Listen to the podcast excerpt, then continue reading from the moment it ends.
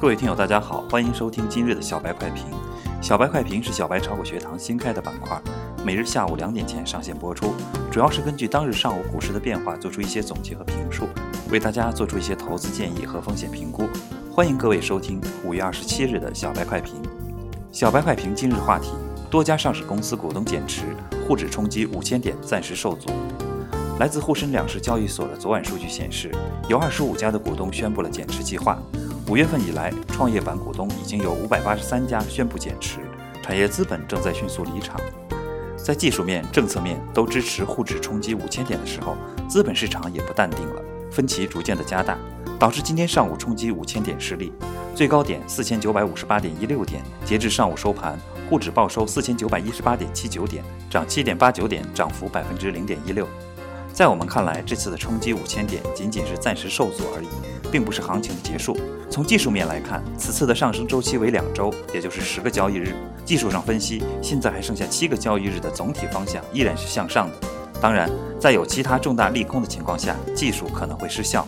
关于养老金入市，是政府为了化解长期债务在经济发展过程中所存在的风险。解决这个问题，不是短短的一朝一夕就可以的，需要一个长期的时间维度。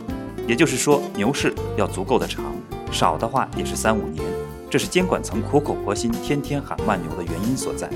从这个角度可以看出，沪指五千点只是整个牛市的一个小小的驿站而已，冲过去是迟早的事情。现在大家担心的就是市场不按监管层的预想来走，疯牛依旧，只会刺激监管层敏感的神经，促使监管层再出大招进行市场调控。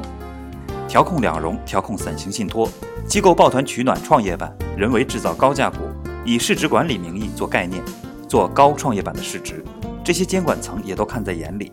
若还是肆无忌惮的疯涨，不排除证监会进行半夜鸡叫的可能性。在管理层整个慢牛的规划下，沪指暂时受阻于五千点，未尝不是一件好事。从长远来看，再次冲击并站上五千点也是大概率的事件。散户要做的就是把风险控制放在第一位，只要资金在，向上冲的子弹就是充足的。另外，公牛炒股杯模拟炒股千万实盘资金操作权的争夺战也是如火如荼的进行，还剩下最后的三个交易日，到底是哪十位选手赢得千万实盘资金的操作权，也请大家一起关注。本期小白快评就到这里，本期编辑张芊芊，主播阿文，我们明天见。